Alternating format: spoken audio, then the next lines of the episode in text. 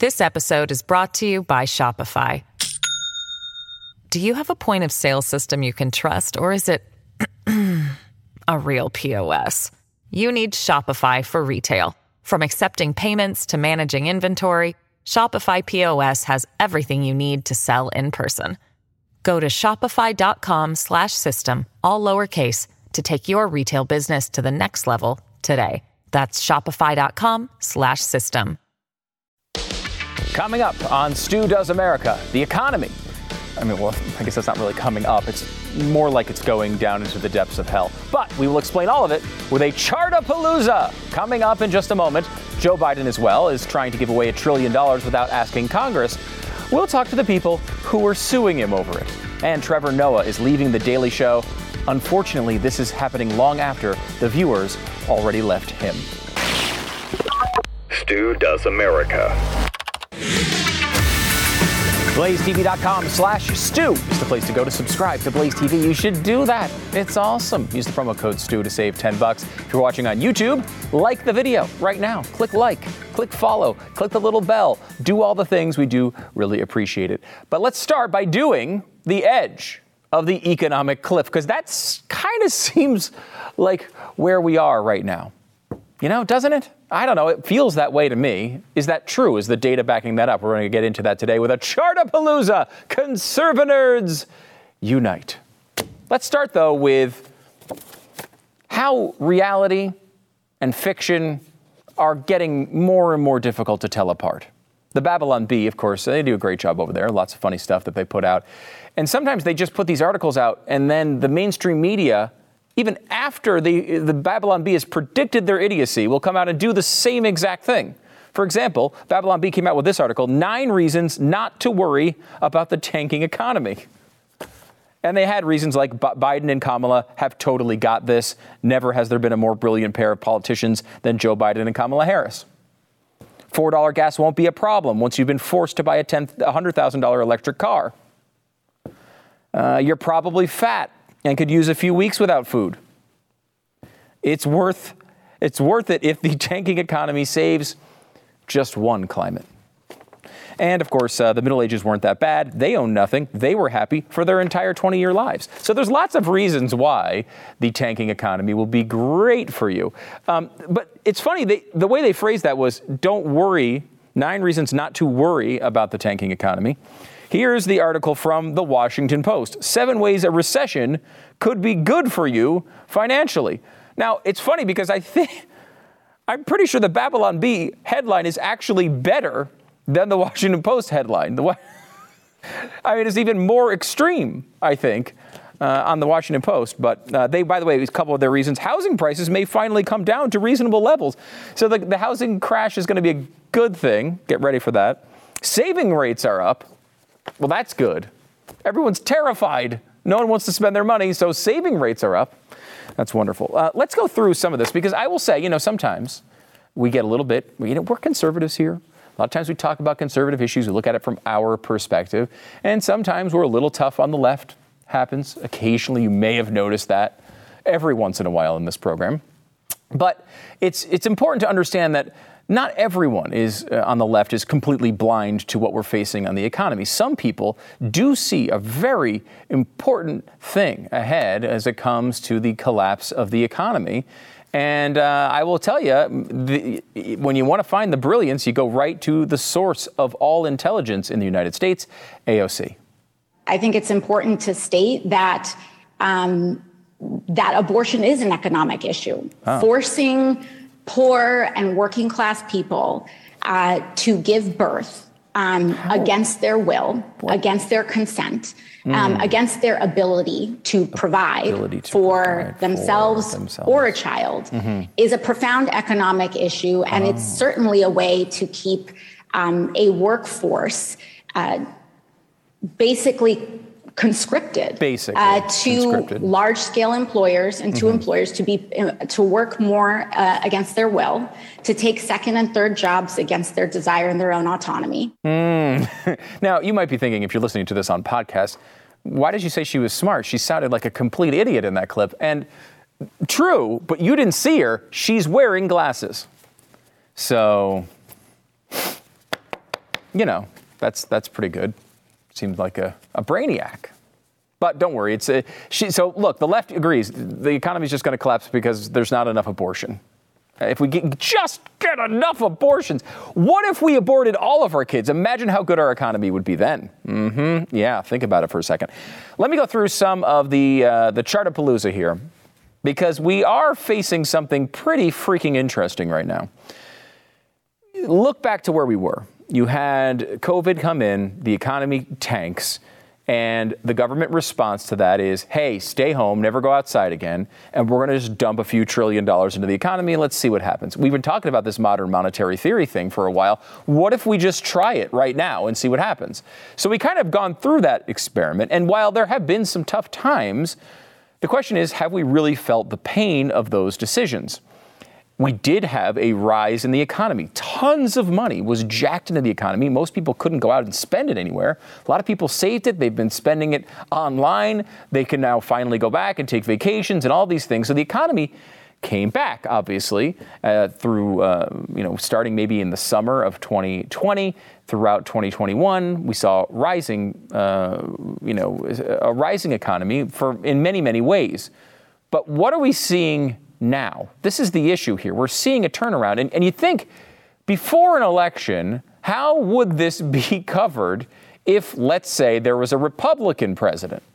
I mean, I understand at this point that everybody makes the double standard argument, but man, is it really clear here. Let me show you some of what's going on. We all know the stock market uh, went up for a while, and now it's started to come down. We've lo- we're in a, officially in a bear market now. Let me just give you a little bit of a highlight of where we are. This is from the S and P five hundred. This is the technology uh, index uh, from Liz Ann Saunders. She's the chief investment strategist at Charles Schwab. And what you're seeing now is the S and P five hundred tech sector has now erased all gains since November twenty twenty. Uh, that's a lot. You saw a massive rise, and now we've seen a massive fall. All of those gains are gone. We're still dealing with the pain of the influx of money into the economy, but all the gains are gone. How about uh, shipping rates? Now, this is one of the things that we talked about in previous recessions. Um, it, we talked about it a lot during COVID. When there's no demand for something, the price to ship it across the world goes way down. There's plenty of extra capacity. We saw the um, after that, that's what happened at the very beginning of COVID. As the economy came back online, there were still all sorts of supply chain issues, and we saw, we saw all the ships. Remember all the ships in the bay? We kept seeing all these place, people like just sitting out, in the, sitting by the dock of the bay, out there wasting time, uh, waiting until they can get in and take off all of these containers off their ships, because we had so much coming in at once and prices shot through the roof. Well, what is, remember that? It was in the news constantly. What has happened with that? Well, this is what's happened with it. It went way, way up, and now it's come way, way down. Decline in shipping rates. The cost to send a forty-foot container from Shanghai to Los Angeles has fallen, fallen by seventy-four percent and is back to August twenty twenty levels. Do you remember August twenty twenty? If you were in about thirty-nine states, you still couldn't eat anywhere. That was what the state of the world was in August twenty twenty. We were still in basically peak COVID mode. The Northeast, who had passed their uh, re- really bad peaks of death, but they were still completely shut down. And the South was in the middle of their first sort of wave of COVID. So it was really a time. This is the time around the time where like places like, even like Texas were reversing some of their opening policies. That's where we were. Now, after we're all out doing everything, everybody's back to work, everybody's doing their jobs now, everybody's able to spend money and do all these things, we're back to August twenty twenty levels. You know what I'm saying? The economic cliff. Do you see where I'm going with this? Now, let me talk to you a little bit about the housing market. And this, I think, is the most shocking and, and powerful of all of this stuff. They made a chart here, and I'm going to show it to you here in a second, but not yet, because I want to explain to you what it means. If you went in and you put on, let's say, twenty percent down on a house, and uh, you uh, wanted to pay twenty-five hundred dollars a month, it's kind of a typical mortgage with a typical amount down when you're buying a home. What could that buy you? How much of a house could that buy you? twenty percent down, twenty-five hundred dollars a month. Well, Back in early twenty twenty-one, it was seven hundred fifty-eight thousand five hundred seventy-two dollars. That's the house you could afford. Now, it's four hundred seventy-six thousand four hundred twenty-five dollars, the lowest since at least two thousand four. We are going way, way, way back. These rates are going up incredibly high. People can't afford the mortgages for the homes that they want. And this is going to necessarily drag down housing prices like crazy. There's really no way to avoid it. I mean, think about that. If you think, ah, I can spend, uh, you know, twenty-five hundred bucks a month and I'll get twenty percent down. You used to get a house that cost three quarters of a million dollars. Now you can't get one that costs half a million dollars. That's a big difference. What, you're spending the same amount of money here. I mean, the, the down payment could be a little bit different, but you're spending the same amount of money per month, and you're getting a house that is far inferior to what you could afford just a year ago, several months into the Biden administration. This is a real problem for people, from seven hundred fifty-eight thousand dollars to four hundred seventy-six thousand dollars. And if you think housing prices are not coming down, we're seeing that you can afford less and less here. But what are housing prices at right now? We know we've, they've gone up, right? We all kind of have this loose idea that they've gone up. Let me show you how much they've gone up. And you tell me we're not in the middle of what is about to be a massive housing bubble that's going to pop in an incredibly ugly way. Let me show you um, first the uh, Strategic Oil Reserve. Now, the Strategic Oil Reserve, we talked about gas prices over and over again. They went up through the roof, and then the Biden administration started just bragging about how they weren't the worst in history. They were the second worst in history. That's wonderful. Well, what the way they've done that is to jack all of our strategic, strategic oil reserves out the window. They basically said, hey, let's flood the market with oil so we can lower the prices, which worked I, partially for a while, although there's other factors involved as well. Now gas prices have started to come up. But look at this chart uh, of uh, the last five years of the tr- strategic oil reserve. We have dumped about a third of our strategic oil reserve right at the moment. We are on the verge of a world war. I don't know if anyone's noticed that. And we just had a massive hurricane hit us.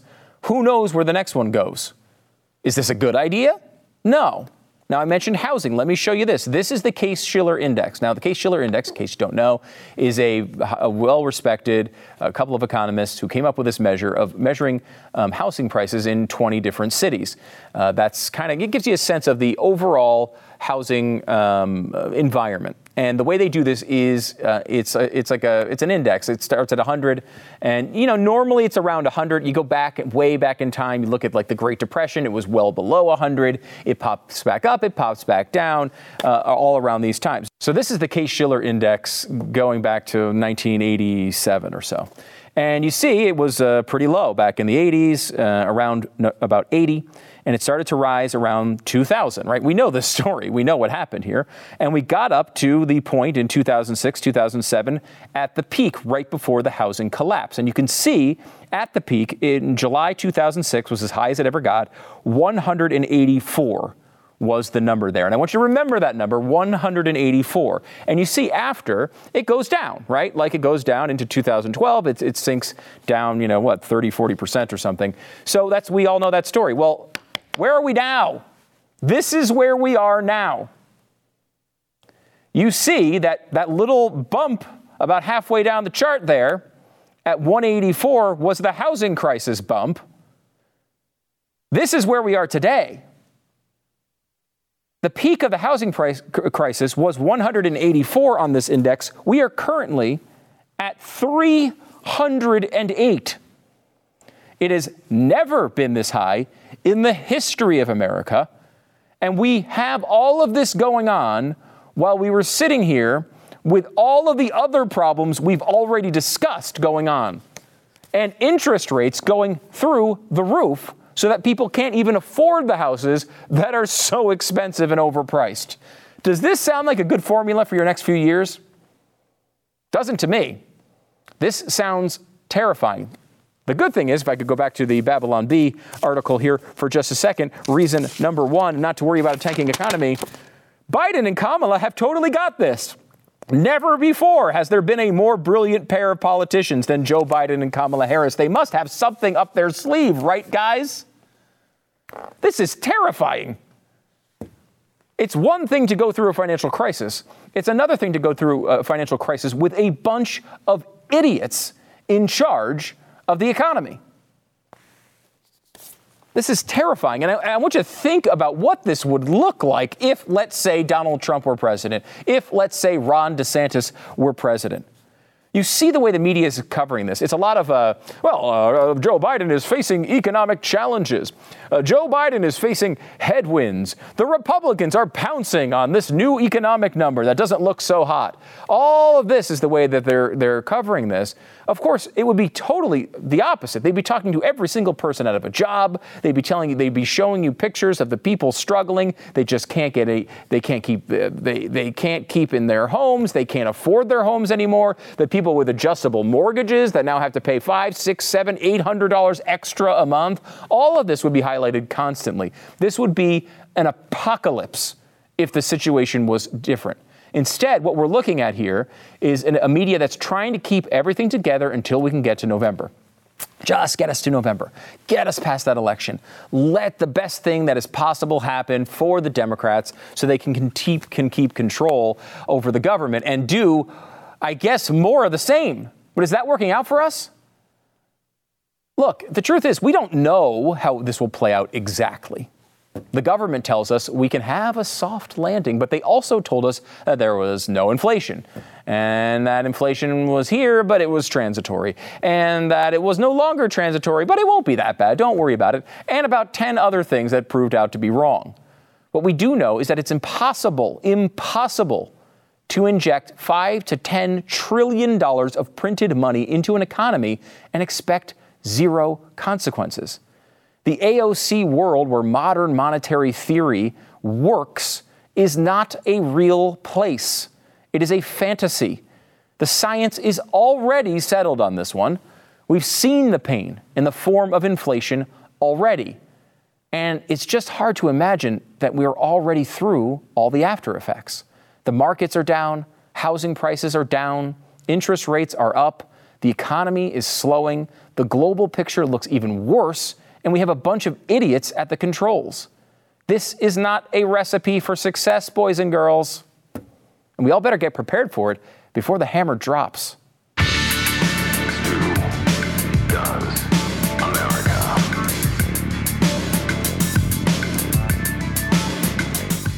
Well, we've been talking about the macro economy here uh, today, and looking at the big picture, it can be really intimidating. What's the best thing you can do? Well, you're not going to be able to change uh, government policy, unfortunately. What you can do, of course, is vote on government policy, but you can also try to take care of your own personal situation. ScoreMaster is a great way to do this. If you go to ScoreMaster and you, you kind of implement the three-week rule, go to ScoreMaster, wait three weeks, get your credit score up, because that's what they do. They help you get your credit score higher. You can uh, jack it up, you know, I think it's sixty-one points on average. And if you get those sixty points, sixty-one points added to your credit score, you can get a lower uh, interest rate. Rates are going up like crazy right now.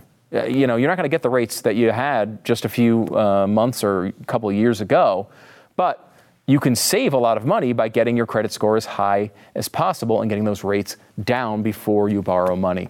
Uh, this is a great pl- uh, company that is doing good work to make sure the effects of the, of the macro economy don't hit you nearly as hard. It, get, it takes only about a minute to get started, and you can get your best credit score possible. ScoreMaster dot com slash stew is the place to go. ScoreMaster dot com slash stew. Get the seven-day trial that's all set up for you now. ScoreMaster dot com slash stew. It's ScoreMaster dot com slash stew. This episode is brought to you by Shopify. Do you have a point of sale system you can trust, or is it a real P O S? You need Shopify for retail. From accepting payments to managing inventory, Shopify P O S has everything you need to sell in person. Go to shopify dot com slash system, all lowercase, to take your retail business to the next level today. That's shopify dot com slash system. Joining me now is the legal policy director for the Pacific Legal Foundation, Daniel Dew. His organization is suing the Biden administration over his student loan forgiveness plan. Daniel, how's it going? Great. Great to be with you. I really appreciate you coming on the program, of course, but more importantly, what you're doing here, because this is, to me, one of the most blatantly unconstitutional things we've seen in an, a very long time. And I feel like there's so much, so much going on in the news, so many crazy things to react to, that this is not getting the attention it deserves. This is grabbing uh, upwards of a trillion dollars without talking to Congress, and it has to be stopped. You guys are doing something to stop it. Yeah, I mean, this is, as James Madison said, the very definition of t- tyranny is having the power of Congress, the judiciary, and the president tied up in one. And that's what this administration has done. They've usurped the authority of Congress. Uh, they're using some uh, provision from a two thousand three law that was meant to address uh, people struggling with making payments during the Iraq war, and they're trying to pigeonhole uh, half a trillion dollars of spending into this this small provision that was never intended to be that way. Yeah, and I mean, I think it's clear they don't even believe that it was supposed to be this way. They're just looking for some legal justification here. And I think, you know, you guys are the experts on this, but the big problem here, I don't even think is the argument against this. It's so blatantly wrong what they're trying to do. The big controversy seems to be whether you can find some way to come up with standing so that the lawsuit can go forward. You guys have come up with a way. I know there's some states uh, that are trying a, a different approach as well. Can you kind of walk us through, for us uh, non uh, lawyers, what what this means and how, how it's going to, to go forward? Sure. So in order to to get into court, you have to to show that you have a particular harm uh, because of of the action of another. And so it was really difficult to show where somebody had been harmed. Congress, individual members of Congress don't have standing. Uh, we don't have taxpayer standing, as you know, you were harmed as a taxpayer. Um, and so I think that's really what the administration was hanging its hat on. They didn't think that anybody would be able to bring a challenge to this. And so actually one of my colleagues is uh, is named Frank Garrison, and he lives in Indiana. Indiana is one of six or seven states that that actually taxes debt cancellation. And so they're going to count that as ordinary income for him. And so we think that that, that taxation is enough of a direct harm to to give him standing. Now, the courts or the, the federal government is trying to dance around this, and they're they're they're governing at this point by press release and changing their website to to avoid people having standing at all costs. But I, I think you're absolutely right. Everybody knows that this is unconstitutional and a violation of the separation of powers. It's just who's going to be able to find standing to to get the courts to reach the, mer- reach the merits of the case. Okay, and give us the update on what happened here, because you guys went forward with this, and there's some reports that it got, I don't know, thrown out. You may have to refile it. How, how, what's going on with the, with that case at this point? Yeah, so so like I mentioned, the the court, we, we filed our case, and then we filed an injunction to immediately stop the federal government from doing this. Uh, just yesterday, the the federal judge Um, dismissed our, our restraining order without prejudice, meaning that he's inviting us to file again um, by October tenth, which which we're going to do. And what we have to do is we have to show that there are other people that are similarly situated to uh, Mister Garrison in order to continue this lawsuit, because basically what, what the government has said is, well, if he doesn't want it, we'll forgive him in, in this instance. But, you know, this is this is the problem with what they're doing is, is they're just they're just making it up as they go. They're not doing proper rulemaking even. They're obviously not going to Congress. So, you know, you're in this position where you're challenging the unknowable that they could do at any time. Right. It seems like their plan here is to just say they're going to do it, but not say exactly how they're going to do it. Wait for the challenges to come in and then retrofit their approach to avoid the lawsuits. I mean, that's not how this is supposed to work. Yeah, absolutely not. I mean, I think that, that you're in a damned if you do, damned if you don't situation. If if you don't file the lawsuit immediately, they're just going to implement it, and it makes it nearly impossible to claw back the the the debt cancellation. And if you don't, uh, if you do file it, they're just going to, you know, make the rules up as they go and and try to kick as many people out of court as possible. Uh, so they actually have, you, you mentioned kind of in passing there that they've adjusted their website. they've adjusted their website to take out a giant chunk of people who are supposed to get this relief. Uh, they and this is an interesting part politically for a million reasons, but like, did they actually like eliminate up close to a million people that were supposed to get this relief? Is that actually true? Yeah. So they've they've changed it. So first of all, they changed it so that people can opt out, apparently, if they're in position like uh, Mister Garrison. But then they've also made changes so that uh, some private loans that they previously said that you could convert over, you can't anymore. So they're no longer eligible. And they're doing that to avoid lawsuits from from the carriers of those private debts, because they will have clear standing to challenge it. So really, it's it's a whack-a-mole situation right now where they're trying to avoid court is at all costs. Um, can you kind of give me a, a sense too as to what the states are doing um, as, while your site your suit is going on? There's also a, been a lawsuit filed by, I think it's six or seven states that have come and said this is unconstitutional, and it's a it's a different argument. Can you can you give me a little bit on that particular path? Sure. So yeah, so six states filed a lawsuit, um, and I think they have two grounds for standing. One ground is uh, specifically in Missouri. Missouri has Mohela, which is I think the largest uh, servicer of of federal student loans in in the nation. And so they are saying that that Mohela, which is a kind of a quasi-government uh, entity, is going to suffer on the basis. So I think that's pretty sound ground for for standing. Um, and then the rest of the states are joining in, saying basically that this is going to harm the the economy of of their states. So, like I said, there's a lot of people who view this as unconstitutional. It's How do you how do you get a court to reach the merits of the case? Uh, you, it's really incredible. You mentioned the Heroes Act, which was this thing basically to say, hey, if there's a you know a terrorist attack and you're overseas fighting a war, the government can let some of the soldiers, for example, um, off of uh, off the hook for some of their debt. That's basically what it was designed to do. Uh, what the government seems to have done here is just say, okay, well, they, it, it doesn't specifically say terrorist attack or war. It just says natural. Uh, nat- national emergency, I think. And so they've just applied this to COVID and said, essentially, we're all soldiers in the war on COVID. But at the same time, the president is going on sixty minutes and saying, you know, I believe correctly, uh, that the pandemic is over. We still have effects from it, but the pandemic as a as an emergency is over. How can they square this? I mean, this is he's he's trying to have this both ways.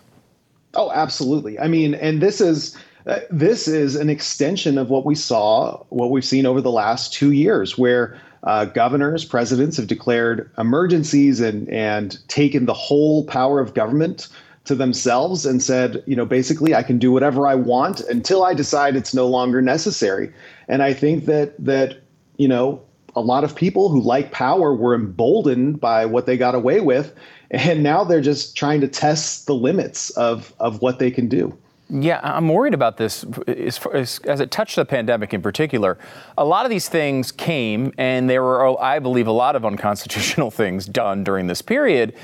And a lot of them didn't, they wound up sort of expiring, right? Like, you know, we got through the worst part of the pandemic. Some of those restrictions, those things went away, and we all sort of forgotten about them, uh, forgot about them. They didn't rise to that level where the Supreme Court said, never again. You're never going to shut down a church next time you want to do this. You're never, you're not going to be able to force people to not be able to go to their jobs for long periods of time. There was no resolution to this. And I feel like we are now still in this area where we're vulnerable to the next guy who wants to say we have an emergency for climate change or whatever other reason is coming down the pike. Is that how you see it? Yeah, absolutely. I mean, we've seen a number of states step up, and they've strengthened their uh, their emergency powers laws by basically putting safeguards saying, you know, yes, you can have an emergency declaration, you can have emergency orders. But if it's going to last longer than thirty days, then the legislature needs to come in and ratify what you're doing.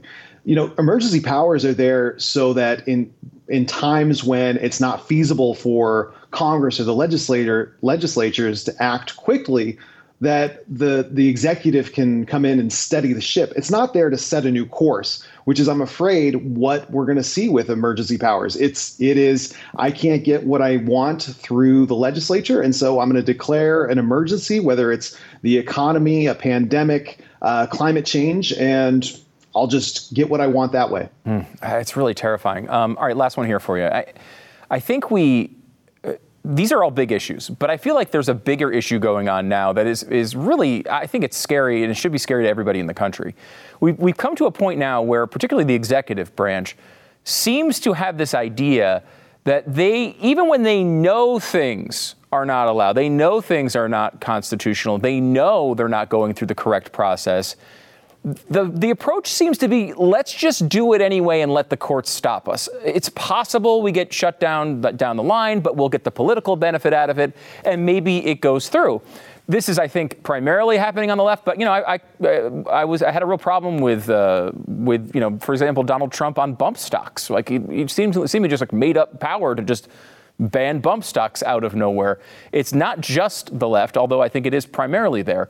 This idea that you can just kind of avoid the Constitution and hope that you can get it by a friendly judge down the road is something that I think is fundamentally against the foundation of this country. And I, I see it happening more and more. Yeah, you're you're absolutely right. And and you're right that it's a bipartisan problem. I mean, you had President Trump with the eviction moratorium. You had him fund the border wall by yeah. by emergency declaration. You had Republican and Democratic governors do this in their states during COVID. So it's it's definitely a bipartisan problem. And the solution is, is that each branch of government needs to step up and reclaim its proper role. And the courts have to be strong in in uh, embracing the separation of powers. You know, the, the Bill of Rights is is what's sexy, and it separ- it protects all of our rights. But as Justice Scalia used to say, every banana republic has a Bill of Rights. North Korea has a fantastic Bill of Rights. The Bill of Rights, or, or the, the Russian Constitution protects the freedom of expression, but that's cold comfort to the protesters in Moscow. It's the separation of powers that guarantees those rights. Yeah, and the one thing that I don't think anybody could have seen coming is how, how many of these groups will give up their power. I mean, Congress, you know, with trade, for example, has done this over and over and over again. It's just such a strange, strange thing to see happening. But I'm so glad you guys are here doing something about this, because I feel like this is the type of thing that will fall off the front pages quickly if we don't act on it. And God only knows what this leads to down the line. Daniel Dew, the legal policy director for the Pacific Legal Foundation, doing really important work on this. Daniel, thanks for coming on the show. Thank you so much for having me.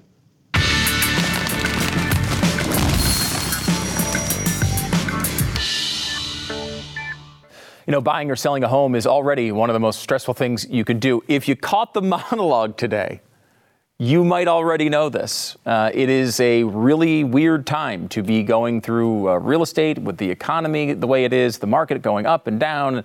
Who knows what is next? And that's why I always talk to you about real estate agents I trust dot com. Why?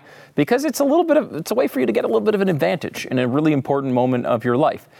Look, I'll be honest with you. Not everybody goes to real estate agents I trust dot com. The person you're buying from might have a crappy real estate agent, and that's going to be good for you. You know, I mean, that's just, uh, I got to be honest with you, that's your advantage. And why not take advantage of something like that? The people with the best results in your community are at real estate agents I trust dot com. No matter where you are in the country, whether you're buying or selling, make sure you have a good real estate agent, the best in your area. real estate agents I trust dot com is the place to go. real estate agents I trust dot com. At Evernorth Health Services, we believe costs shouldn't get in the way of life-changing care, and we're doing everything in our power to make it possible. Behavioral health solutions that also keep your projections at their best? It's possible. Pharmacy benefits that benefit your bottom line? It's possible. Complex specialty care that cares about your R O I? It's possible. Because we're already doing it. All while saving businesses billions. That's Wonder made possible. Learn more at evernorth dot com slash wonder. You know, all those crazy election experts out there, they were telling you all sorts of stories about what would happen in the twenty twenty election. And, you know, I got to say, there's a lot of people who were out there making predictions. Uh, there's only one show that I know of, though, that nailed the electoral count exactly correct. You're watching it or listening to it right now. three oh six to two thirty-two. It was a hellish uh, story to tell, but I will say we did nail it uh, last time. And, uh, you know, look, we've had a, a pretty good record over the years. I hope you, uh, you know, uh, have noticed that. Uh, why do I hope you notice that? Because why else would you listen to this stupid show? It's certainly not, you know, certainly not watching it for looks, you know. I mean, you're watching it for the charts. We all know it. We all know why you're here. You're here for the sexy charts and the magnets on the chalkboard. We got it. I understand, and I'm fine with that. I'm fine to be used by you for my magnets. We're coming up to the election again. We're going to be going through the Senate, the House, some of the gubernatorial races, even some of the ballot measures that are coming up. There's a few pretty crazy ones there as well as we come through the next. It's only like six weeks away, guys. Six weeks away from this election. We're going to be all over it here over the next six weeks. Uh, and doing all of our election coverage. Uh, of course, the best way to experience that election coverage is with your subscription to Blaze T V. BlazeTV.com slash Stew is the place to go to make sure you're subscribed to Blaze T V. You, of course, get the behind the scenes of the radio stuff. You get to watch the radio uh, show every single day where we're doing a lot of election coverage. You'll get this show, which is obviously fantastic and the main reason you'd be subscribing. Uh, also, uh, you get Glenn T V. You get Steve Dace, who's always doing great stuff. Lots of great stuff here uh, on the election as we get closer to it. And on election night, we are going to have, you know, coverage going through all the results as as we always do. We always have a lot of fun with that. We either uh, have the uh, the uh, the wonderful uh, um, celebration of the results or a pity party where we all get depressed and, and probably drink ourselves close to death. So it's going to be lots of fun. BlazeTV.com slash Stew. The promo code is Stew. Save ten bucks on your subscription. BlazeTV.com slash Stew.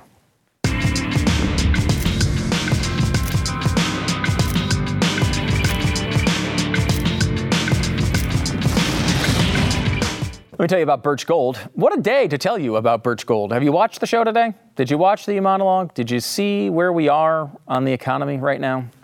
Uh, you know, it's it's important to make sure that you're diversified, that you are uh, holding something that has never gone to zero, like gold. Gold can be an important part of your portfolio, and you know, making sure that you have someone that you can trust uh, uh, with precious metals is really important.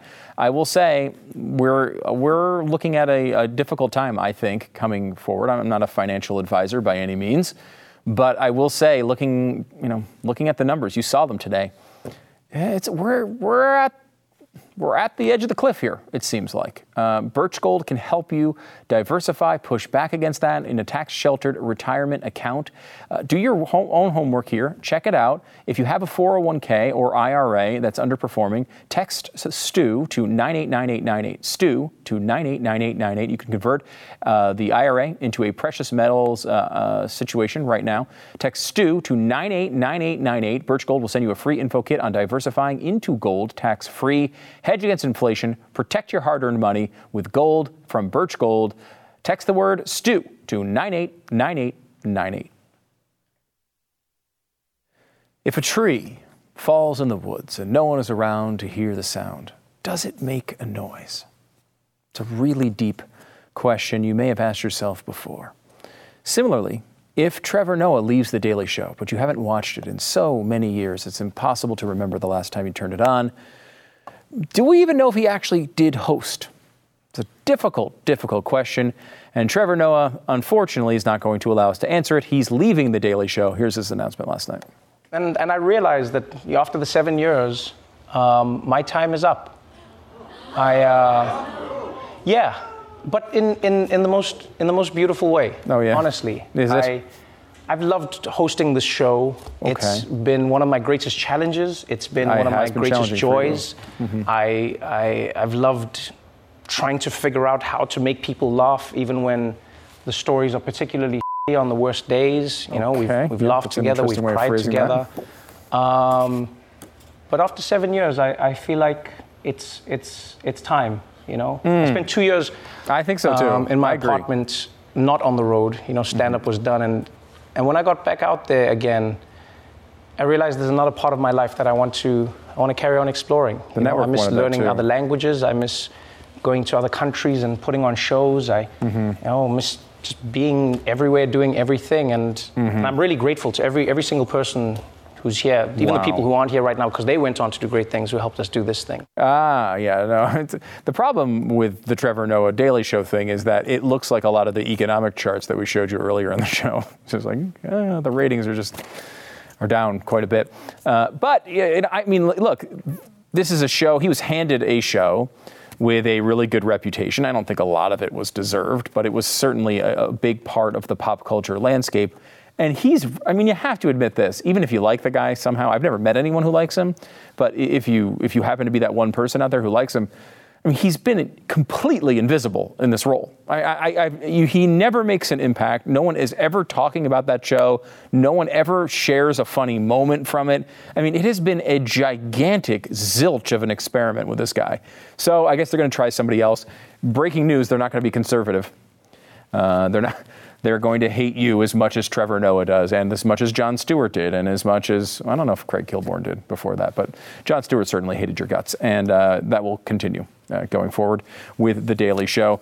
So see you later. They're taking The Daily Show away from us, or at least the Trevor Noah Daily Show.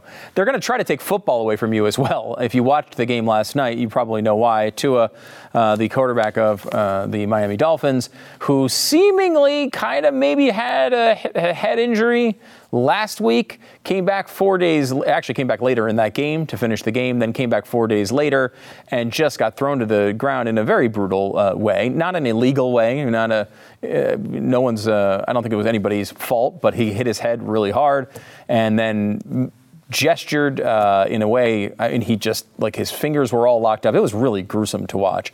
He was taken to the hospital immediately, uh, but he was able to uh, go back on the plane with the team that night. Seems like he's going to be okay. But, you know, I think it was Will Kane who pointed this out, uh, formerly of The Blaze and E S P N.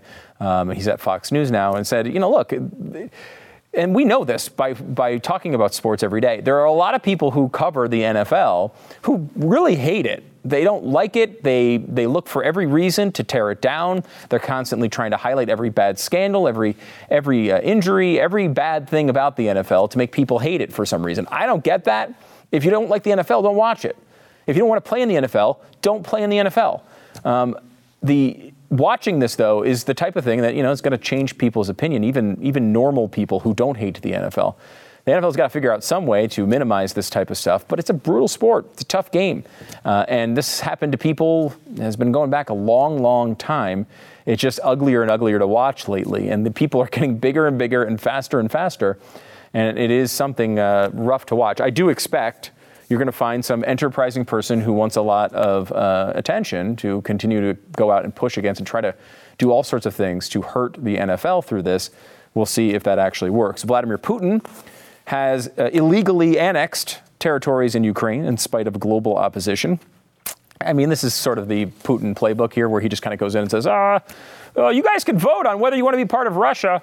And then uh, and then they just all vote like ninety percent, no matter where he goes. They always vote like ninety percent yes. And then he annexes them. And his plan, I guess, is to say, next time he gets hit by a missile inside this territory, you're attacking Russia. Now we can come after you. That's very, very scary and could easily escalate into a global war. The good news is, at least you have Joe Biden at the helm. Watch this clip and tell me you don't have any confidence. Okay, thank you. Thank you. Mister President. Sir, no, don't. Where are you going, sir? And he just wanders off into the office. I think I... After this, he started folding socks. No one even knows what he's doing there. But uh, there he is, Joe Biden, your leader. I'm going to save you from World War Three.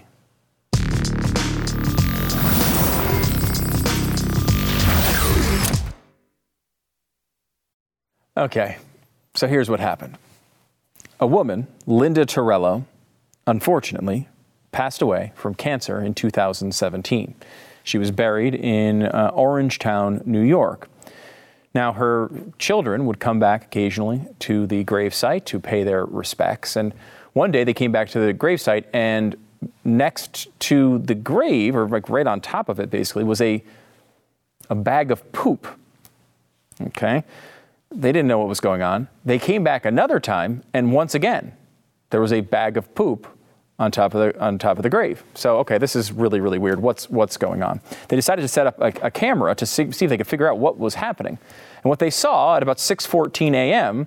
was a man who walked up to the grave, and in this case, took a pee on the grave, on her their parents, her mom's grave. Okay, that's bizarre. The next day, guy comes and does it again, right around six fourteen a.m. What is going on? So they can't get the exact face because it's a tough, the the, the it was a little grainy, the picture. So they set up a, a phone. Next day, six fourteen, Once again, guy comes back, pees on his grave. Who is he? It's the woman's ex-husband. Now, okay, you're really pissed at your ex-husband, ex-wife who has died of cancer, and you're psychotic enough to go pee on the grave or poop on the grave every day at six fourteen. A couple extra details. They were married forty years ago for a short time. That's a long grudge to hold. And this guy's new wife came with him every morning. Ah, America.